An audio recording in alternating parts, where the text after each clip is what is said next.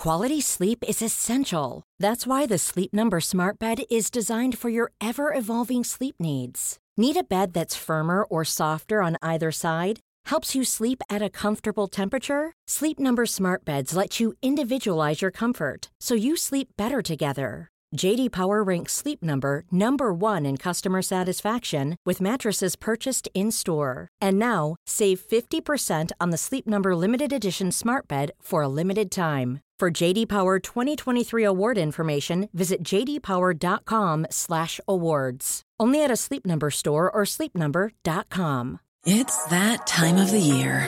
Your vacation is coming up. You can already hear the beach waves, feel the warm breeze, relax, and think about work. You really, really want it all to work out while you're away. Monday.com gives you and the team that peace of mind. When all work is on one platform and everyone's in sync, things just flow wherever you are. Tap the banner to go to Monday.com.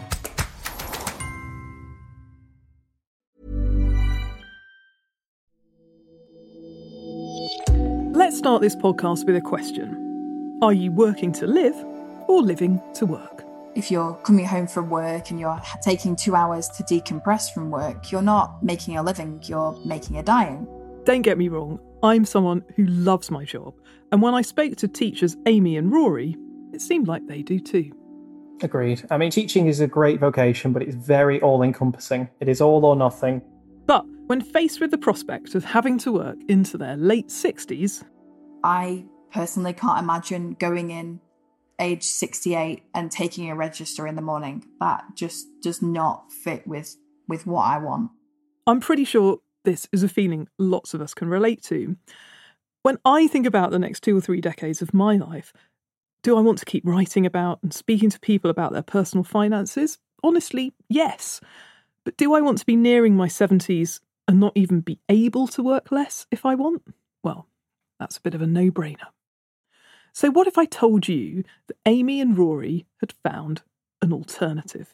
It is about the freedom, it's about the choice to do what we want to do with the time that we've got. And no, this alternative is not winning the lottery or landing a six digit salary for a few years. Their alternative is FIRE.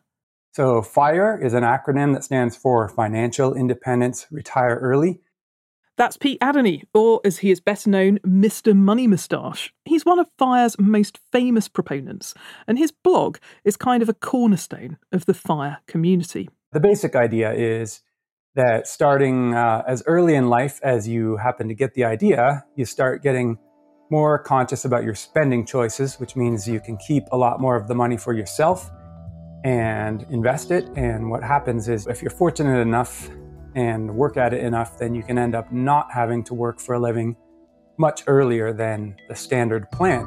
So for me, that, that number ended up being about 30 years old that I was able to quit working in any sort of regular job. I'll be getting a full fire demonstration from Mr. Money Mustache later in the episode. And I'll also be delving into the online fire community with the moderator of the Fire UK subreddit thread, here to tell me his take on financial independence. So, let's get this fire started. Welcome to Money Clinic, a weekly podcast about personal finance and investing from the Financial Times. I'm Claire Barrett, the FT's consumer editor.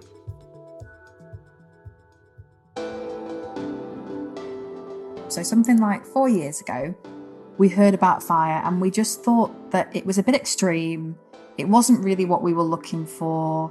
We thought it would be, we'd be being very frugal, very cheap, um, and it just didn't fit our image of our life. Yeah, it, it, it seemed a bit like a subsistence, really, is that you paid your food, you paid your bills, and that was it, and you just carried on living. Yeah, sitting in the dark with uh, no TV or something. Yeah, which I know is a bit of, a, of a, an extreme example, but that's how we saw it, and we thought, no, it's not us. We, we like a bit of luxury in our life, so. Like Rory and Amy, when I first heard about fire, I kind of had the same reaction. I mean, it's all very well and good retiring early, but you also want to be able to spend a bit of money to enjoy life in the years before that day comes, right? So, what made them change their minds? We came back to it in a roundabout way. We'd been paying off some debts, and as we were doing that, we came across quite a lot of podcasts. Amy and Rory did their research checking in on how they would fare in retirement with their current savings rate. We saw a free pensions advisor who advised us on how much we would get in retirement, and the numbers that he gave us were for age 60 and age 65 and age 68. And I think that was a bit of a wake up call for us. Realising that if they stayed on the path they were on, they would still be in the classroom well into their 60s, this made the couple spring into action and get started on their fire journey. So, what does that actually mean for their lifestyle? Well, firstly, they save a lot of their take home pay. We aim for about 50% savings rate, don't we? Mm-hmm. Um, depending on the month. Some months we've had obviously higher and some have been lower, depending on um, what else has been happening that month. To hit that level of savings, they budget carefully and really think about what they spend. One of the main areas they've saved on is their food bill. Now they use a food waste app called Olio to get the most out of their weekly shop. We've gone from spending £800 a month on food to we're now keeping it under £100 a month. In addition to cutting down on costs, the couple are paying in the maximum to their teachers' pensions at work. Sensible, as they benefit from employer contributions and tax relief, which boosts the money they pay in. And they are overpaying their mortgage. We're overpaying on the mortgage. Hopeful plan is to get it paid off within about 15 years, um, all going well. As well as their main jobs, they also have side hustles, valuable extra income streams. Amy is a tutor and Rory? Yeah, so for me, I, I tutor, but I also then teach bridge online as well. You teach bridge? Wow, this is this this teaching bug has got hold of you, Rory. Yeah, absolutely. Um, and it's it's nice to to give back knowledge and to uh, and to let your students grow. Really, that's why I I do that as well, and the income does help. They also have a stocks and shares ISA, invested in a range of low cost funds known as trackers, as they track the performance of different stock markets around the world. By diversifying their investment across thousands of different companies in many different countries, the couple hope to spread their risks. And over the long term, the low fees on tracker funds will not eat into their investment returns so much. All of the money that they get from their side hustles goes straight into their ISA. Why do you gunnel all your side hustle money away into the stocks and shares ISA? What makes you do that? we didn't want to um, have any lifestyle inflation. So we have a we have a very nice life. We're very comfortable, and we realised that actually we were getting a little too comfortable.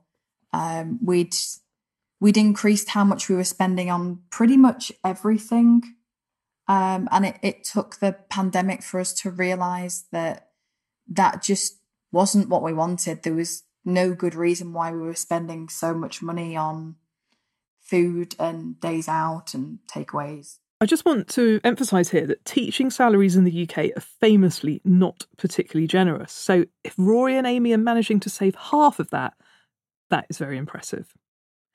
And there's something else I haven't told you about this early 30s couple yet. They have a two year old son. That means paying for childcare, an extra mouth to feed, and he will be going through private school, so that is something that we are having to budget for. Oh, okay. Well, that's an interesting one. Uh, that obviously more expensive, but something that you think is a worthwhile investment.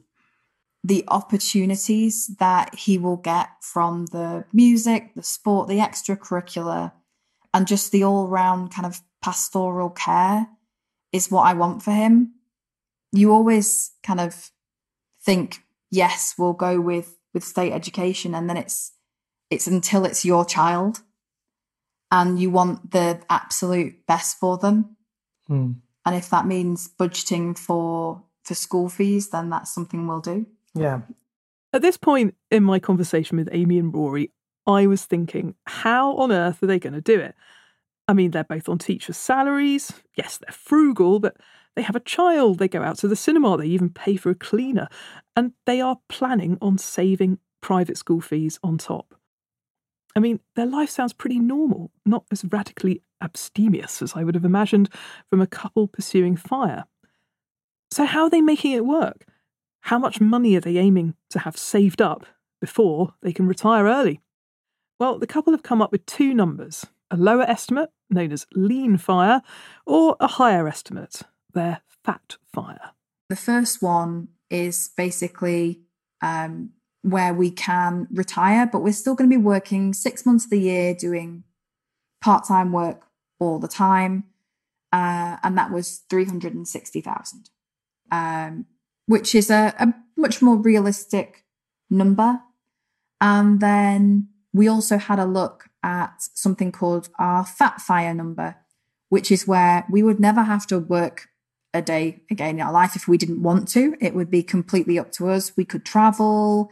Basically, it's you're in a bit of a luxury retirement, and that for us is 750,000. We'll come back to this idea of a fire number in a bit. But first, which of the two do you, do you think you're you're going to go for at this stage?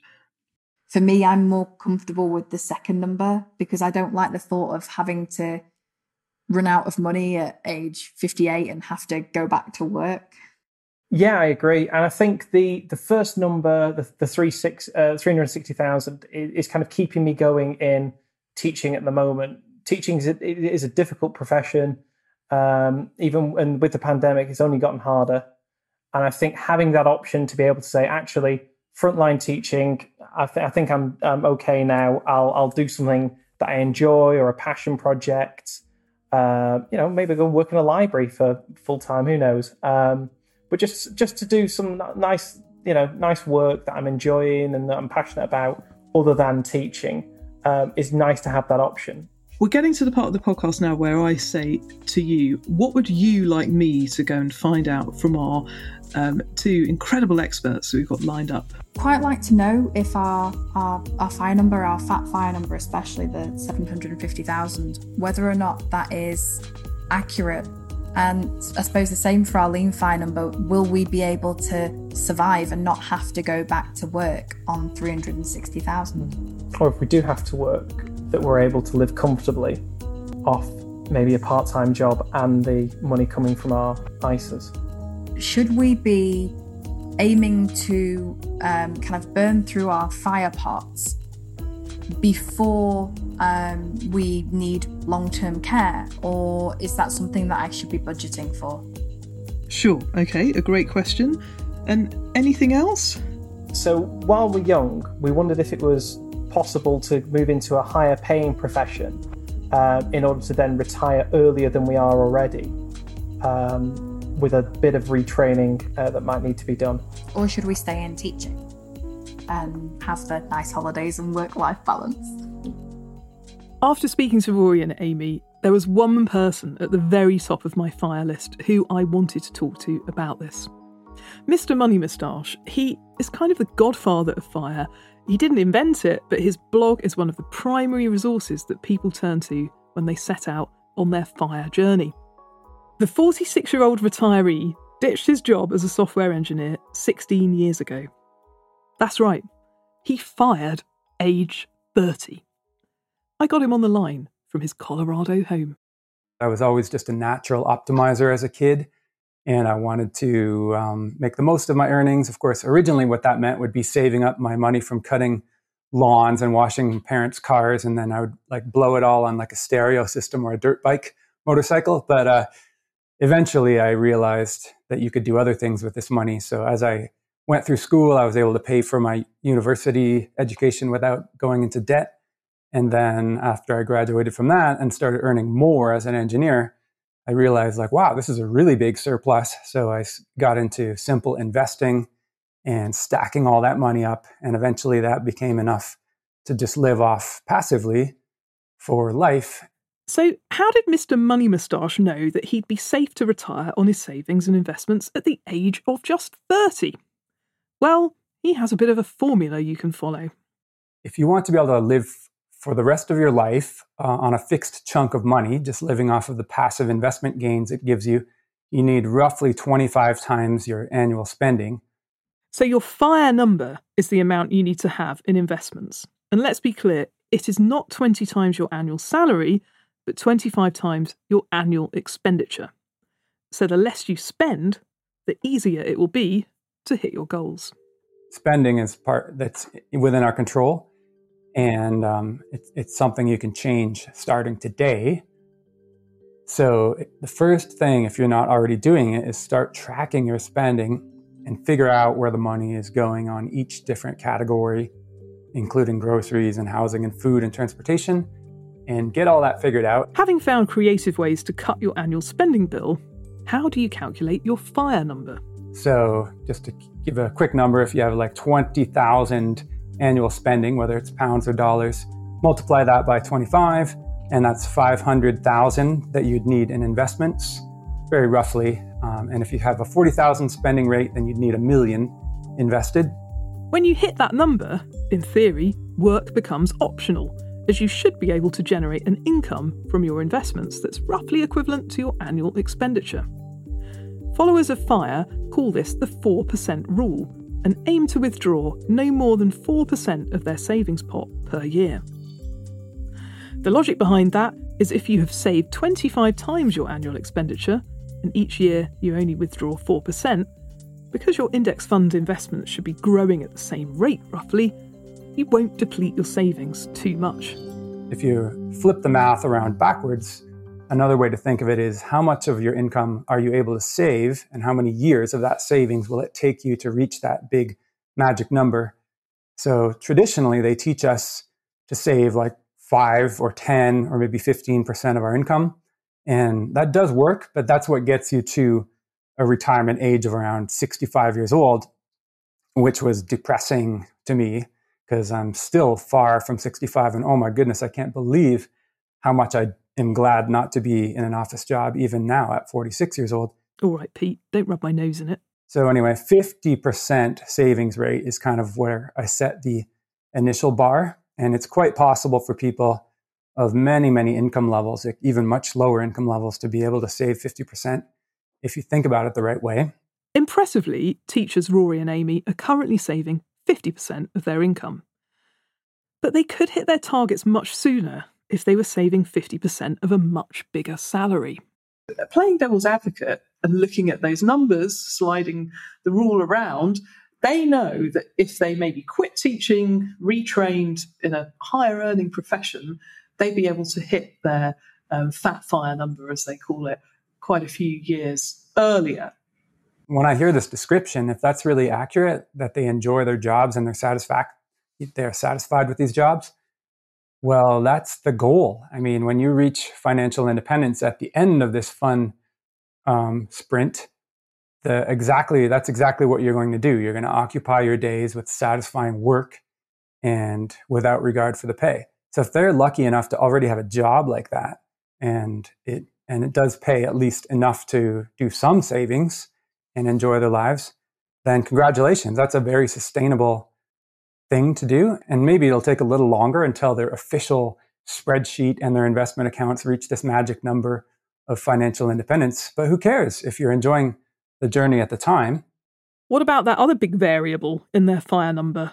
The cost of sending their young son to a fee paying school. They think that that is a worthwhile investment, that education is worth spending money on. But clearly, it's not cheap. If they sent him to a free school in the UK, then technically they could, you know, get on their early retirement journey several years earlier. Exactly. I think that's really good thought process. And as long as you think of everything as having two sides instead of being emotionally bound to only one side of the consideration, then you're doing your job as a, a frugal person and you'll still end up probably being able to save as much as you need. So the kids example is great. Um, if they've considered the regular schools and like visited them and met the teachers and principal and maybe talked to other parents and kids who go to the school and then say, well, that's not, that's really not for Rory. That's not for us. Um, and then they do the same thing with the private school and determine that it is much better and it's worth the money, then that's great. Another thing that impresses Pete about Amy and Rory is that they have started on their fire journey early in life if they're starting out right now, things only tend to get better as your life goes on because they figure out little optimizations or maybe or maybe you get a promotion and earn more in your job or take on some tutoring. So all these things tend to get better as you go through your your 30s, for example. One eventuality that any investor should be prepared for is the impact of a stock market crash. Before I said goodbye to Mr. Money Mustache, I asked him whether this could pour cold water on the fire philosophy. If you were one of the naysayers of the investment world, you might say people who are looking to get into it today, with the market so high, why would they be doing that? And in particular, people looking to invest in index funds, which are going to track the ups and downs of the market, would it be better to follow a different strategy? But FIRE has always maintained, you know, the low cost index fund is your friend. And I just wondered if anyone can put up a, um, a robust defense um, to these arguments, these worries, it would be you, Mr. Money Mustache. yeah. Well, I actually contributed to a book a few years ago that's called The Simple Path to Wealth um, by J.L. Collins. And he lays it out in kind of a nice way. So the little slogan that he has is that the stock market always goes up. And it's true that it wiggles on the way up and down. But if you look at a graph of the index of stocks, and especially find a, find a graph that includes dividends being reinvested, because dividends are a key part of owning companies and the, the returns that you get as an owner. Um, it just goes up. Obviously, investing is risky, but Pete stresses that over the long term, drip feeding money into the market over time will help smooth the impact of any bumps in the road. And as the you know fluctuations continue over the time and you continue to invest, you get the average price as time goes on. And um, yeah, you'll you'll make slightly less if you buy in at these higher price earnings ratios, but it's still going to be the best game around. Like it's the best way to invest. You can't guess which companies are going to outperform in the long run. And even worse, you absolutely cannot guess when there's going to be a stock market crash and when it is the right time to buy. That's, a, that's kind of a proven losing strategy. Another aspect of FIRE, which I find really interesting, is that its teachings and community seem to be based on a kind of collaborative, collective knowledge, albeit with a few key podcasters and bloggers like Mr. Money Mustache leading the charge. Lots of FIRE followers exchange tips and learn about FIRE on online forums. In the UK, this includes Facebook groups and subreddits, which brings me on to my next guest. So, my name's Christian Danielson. I am 29 years old uh, and I manage the subreddit, uh, which is Fire UK. Just like Mr. Money Mustache, Christian got into the savings habit at an early age as I grew older, I was looking for people to talk uh, to about this, and I found that there wasn't really anyone in my real life that I could do that with. So I, I looked online. Unfortunately for us, America, they have a, a, lot of snappy acronyms. And after a bit of Googling, I found FIRE, Financial Independence Retire Early. And that really spoke to me. But I found that the majority of people online talking about it were these people that have got a massive following, they've got a massive blog, and they're making ten thousand pounds a month from the, from their their blog or something like that. And so I wanted to have kind of a working man's voice on it, a group where real people could come together and discuss the actual real issues that, that affect us. Not, well, what can you do with your 17th home, but how can you better maximize your pension? Or where would you uh, put your money in if you were wanting to have a stock and share ISA? And so that's how I came to essentially manage this group. Under lockdown, fire has become an even hotter topic, with millions of people amassing forced savings and getting into the investment habit. The subreddit is getting over 100,000 views a month, up from just 5,000 when Christian first got started.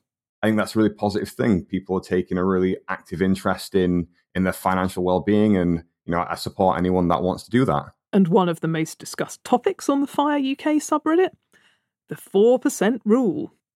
We talked about this with Mr. Money Mustache, but here is Christian's take.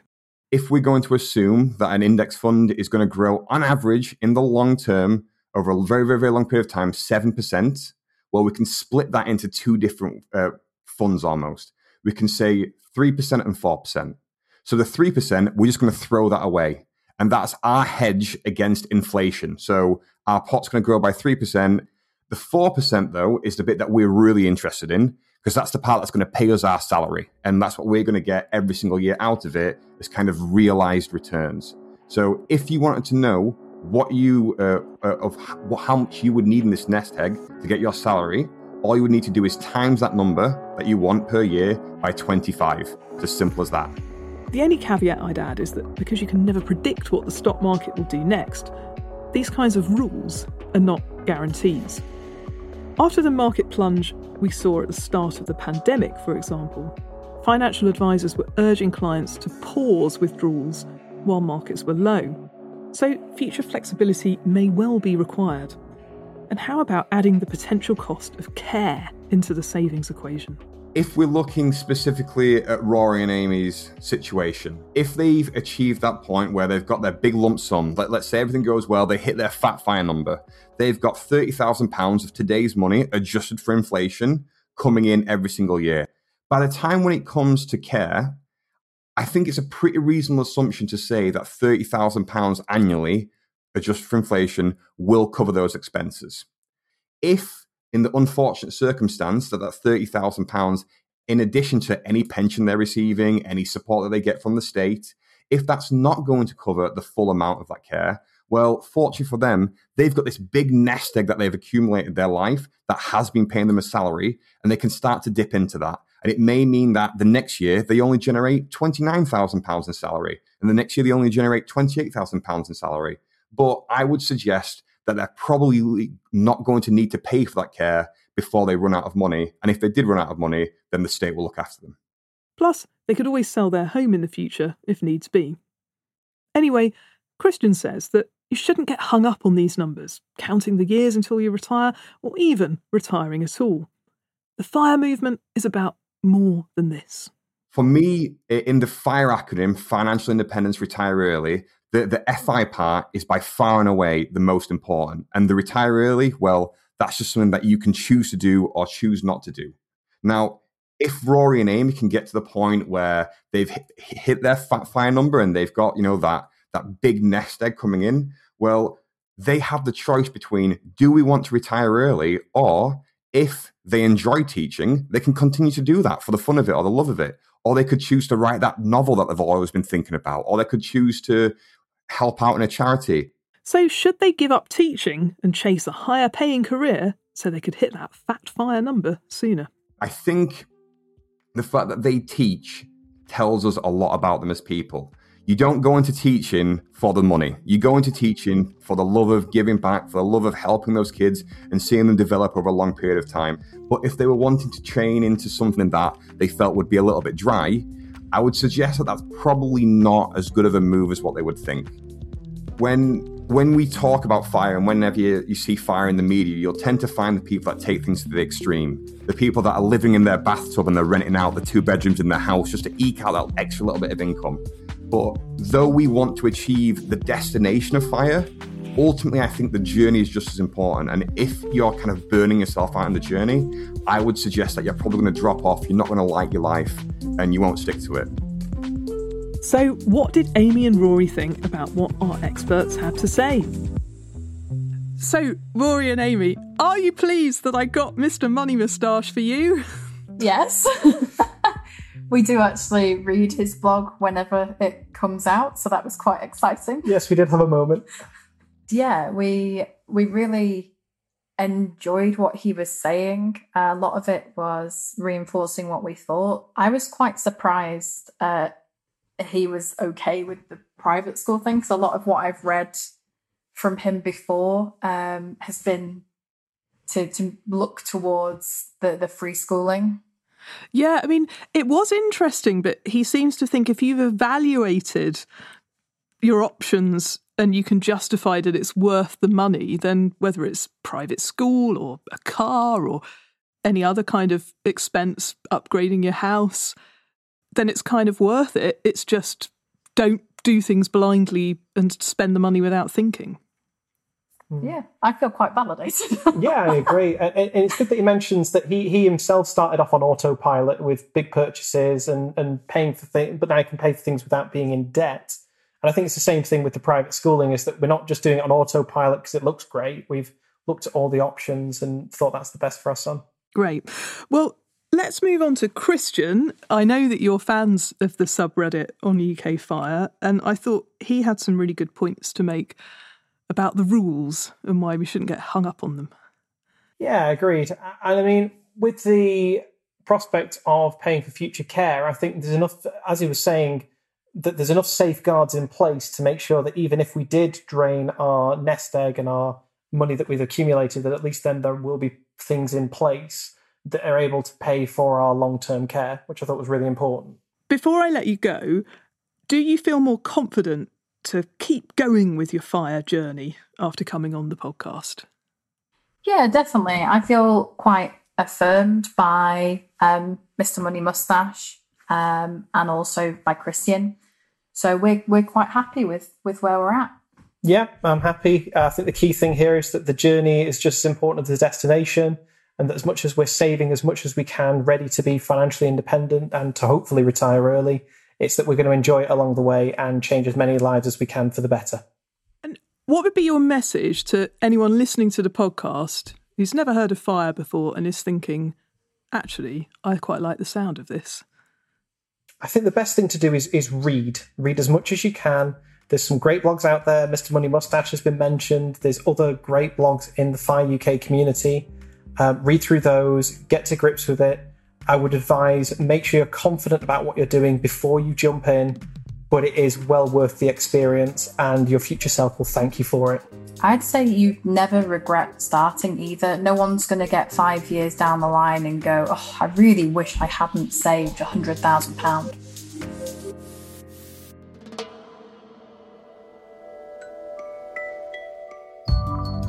That's it for Money Clinic this week, and we hope you like what you've heard. If you did, spread the word, leave us a review. And if you would like to chat with me on a future episode, get in touch. You can email me. Our address is money at ft.com or DM me on Twitter or Instagram. I'm at Claire B. Money Clinic was produced in London by Persis Love. Our executive producer is Howie Shannon. Our sound engineer is Breen Turner, and all of the original music is by Metaphor Music. And finally, the Money Clinic podcast is a general discussion around financial topics and does not constitute an investment recommendation or individual financial advice. For that, you'll need to find an independent financial advisor. That's the small print over and done with. See you back here soon. Goodbye.